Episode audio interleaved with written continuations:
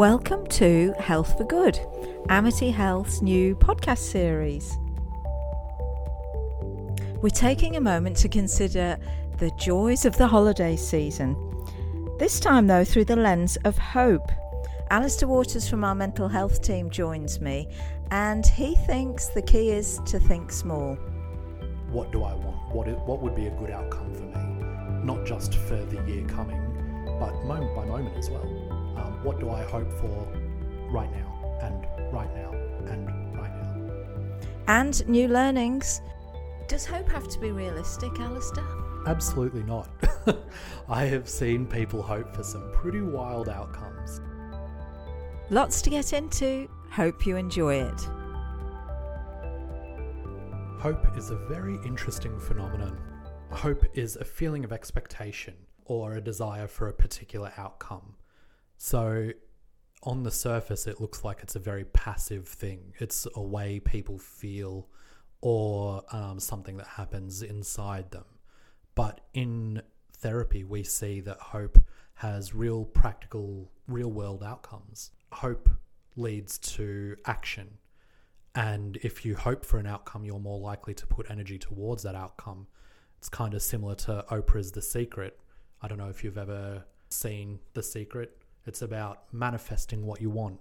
And that's hope is very similar in a therapeutic space. So, hope is actually something that you try and encourage your clients to get better at. 100%.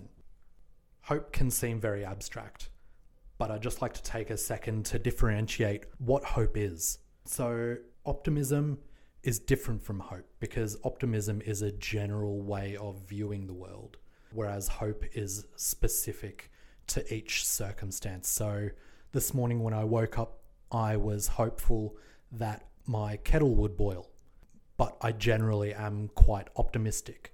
So, you know, when I get in the car, I believe that my day is going to be good. So I don't, I hopefully, huh, that um, outlines the difference. So it's a little bit different from one of those amazing glass half full people. Yeah, because it's dependent on each situation. People who are glass half full, we generally don't see in the therapeutic space because they give themselves therapy every day. They approach situations knowing that they can handle what happens. Whereas the people that we generally see, they might not be able to see a good outcome. And that's where hope becomes therapeutic. If we can help them hold space to see that something good might happen, then we can figure out a path towards that option. So let's have a look at an example then. You've had something bad happen to you. Maybe you've been involved in an accident. Maybe a loved one's been involved in a health emergency and you hope for the best. Is that the kind of thing that's useful? I definitely think it is. If a loved one has been in an emergency, you've got a couple of courses of action. You can either say, Good luck, I'm too far away, or I'm too busy and I can't do anything about it. And that takes you out of the equation so that you no longer participate. But if you have hope that your loved one will recover, then you're more likely to be an active participant in their recovery journey. So you if you hope for them to get better, then you might ask, what do you need from me? Um, so it does become a very practical, real world application of an internal state. So, hope can trigger off a whole set of really positive actions that can result in much better outcomes. I try not to think of things as better or worse, but helpful and unhelpful. If you don't have the capacity to help your loved one, then that's different to making a decision about stepping back from them and letting them be on their own recovery journey. You can either help or not help, it's up to you. But hope puts fuel in the tank so that you can help if that's the course that you choose. Does hope have to be realistic, Alastair? Absolutely not. I have seen people hope for some pretty wild outcomes. The one that comes to mind is when people have physical health problems. Say, if you break a leg. My brother is a physio, and he's seen a lot of clients who don't have hope. And for those people, they miss appointments, they don't do the treatment that he prescribes them and their leg will have long term health consequences. It might never go back to 100% functionality.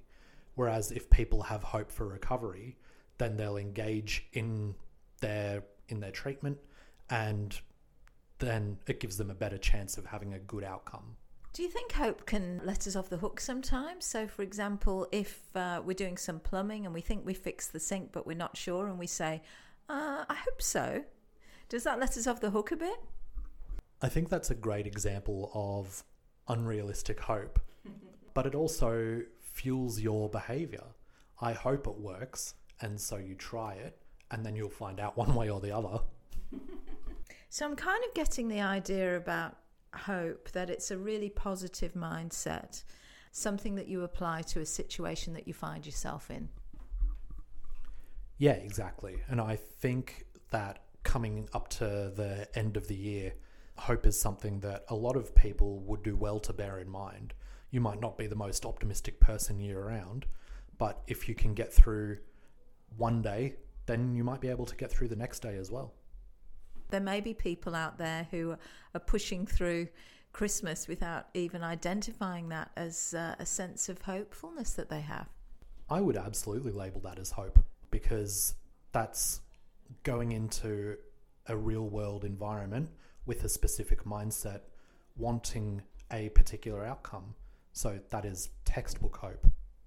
So, Christmas, it can be challenging because there may be conflict with relatives, there may be some arduous travel involved. How does hope play into that? Hope ties to particular outcomes. I go into these situations hoping I have a good day or that there isn't too much fighting. And if we think about our own internal state as being hopeful, then what can I control in this situation? So if I know that I have to travel long distance, I know that I'm going to need snacks. I know that I'm going to need water. I know that I'm going to need entertainment so that I can have a good outcome. And the same thing happens with conflict with people. What are you responsible for? If you're hopeful about a situation, if you hope that there's not too much conflict, you can always walk away. You can always take a break. You can always talk to somebody assertively about the things that you do or don't like. So, like many things in life, Christmas is about planning, it's about thinking things through, it's about visualizing what you actually want from this holiday season. Absolutely. To me, that's what this time of year is all about stopping, going slowly, taking a bit of time to rest and recharge and think about what do I want? What, it, what would be a good outcome for me? Not just for the year coming, but moment by moment as well. Um, what do I hope for right now and right now and right now? And how about the new year? Because that's obviously a time when we're thinking ahead. From your point of view, you would see an opportunity there for improving our, our approach. Yeah, definitely. That makes me think of this idea of locus of control. Um, locus of control is this idea that everybody has um, a space in the world where they believe that outcomes are controlled from. So you can either have an internal locus of control or an external locus of control. For me, I have a very strong internal locus of control. So if I'm thirsty, I'm going to get up and go and get a glass of water. Whereas if somebody has an external locus of control, they might sit there being thirsty and then after a while they start to have thoughts like the world didn't want me to have water. You know, things didn't line up for me. I had bad luck. And I think with hope, hope fuels an internal locus of control because then you can control the outcome. And I think that's something that I would like to see more people put effort into developing over the next year coming an internal locus of control. It's really protective against a lot of poor mental health outcomes. It can prevent depression, anxiety. If you believe that you control the outcome, then you can control the outcome. Okay, I'm excited about this. How do we build on it? Really, it goes back to what I was talking about before about thinking small. I'm a big fan of small thinking, so just taking it moment by moment. If I feel frustrated, then I notice that I feel frustrated and I know that emotions are helpful, and so the frustration that I feel tells me that something isn't the way I want it to be. So I'm going to hope for things to be the way I want and then take action. I'm a very small picture person. So, what we're really learning about hope today that it's not some kind of wishy-washy aspirational thing that we just use in greetings cards. It's actually a powerful tool, and really, it's about having a think about what we want to see, trying to imagine it, and feeling really hopeful that we're going to achieve it. Yeah, absolutely. The people that I see every day in therapy, they often need a little bit of support to pick a direction. A lot of the time, people tell me that they feel directionless, um, that they feel lost, that they feel different from everybody else. But all of those things are just symptoms of not having hope, of not w- knowing what you want to be when you grow up. And I think that it starts very, very small. You might not know what you want to be when you grow up, but what about what you want to be this afternoon? And then it goes from there. Well, Alastair, I think that's a great way to wrap things up, especially as we head into the Christmas season. All the best to you and your family, and thanks for another opportunity to catch up today. Thank you. It's always a pleasure. And I hope you have a nice, restful break. Don't get too sunburned. Thank you to Alastair Waters from our mental health team here at Amity Health. If you'd like to know more about how to find help over this festive season, have a look on our Facebook page for a list of helpful contacts over Christmas. For more general information, blogs, and how to access our services, go to amityhealth.com.au. Thank you and look forward to joining you next time on Health for Good.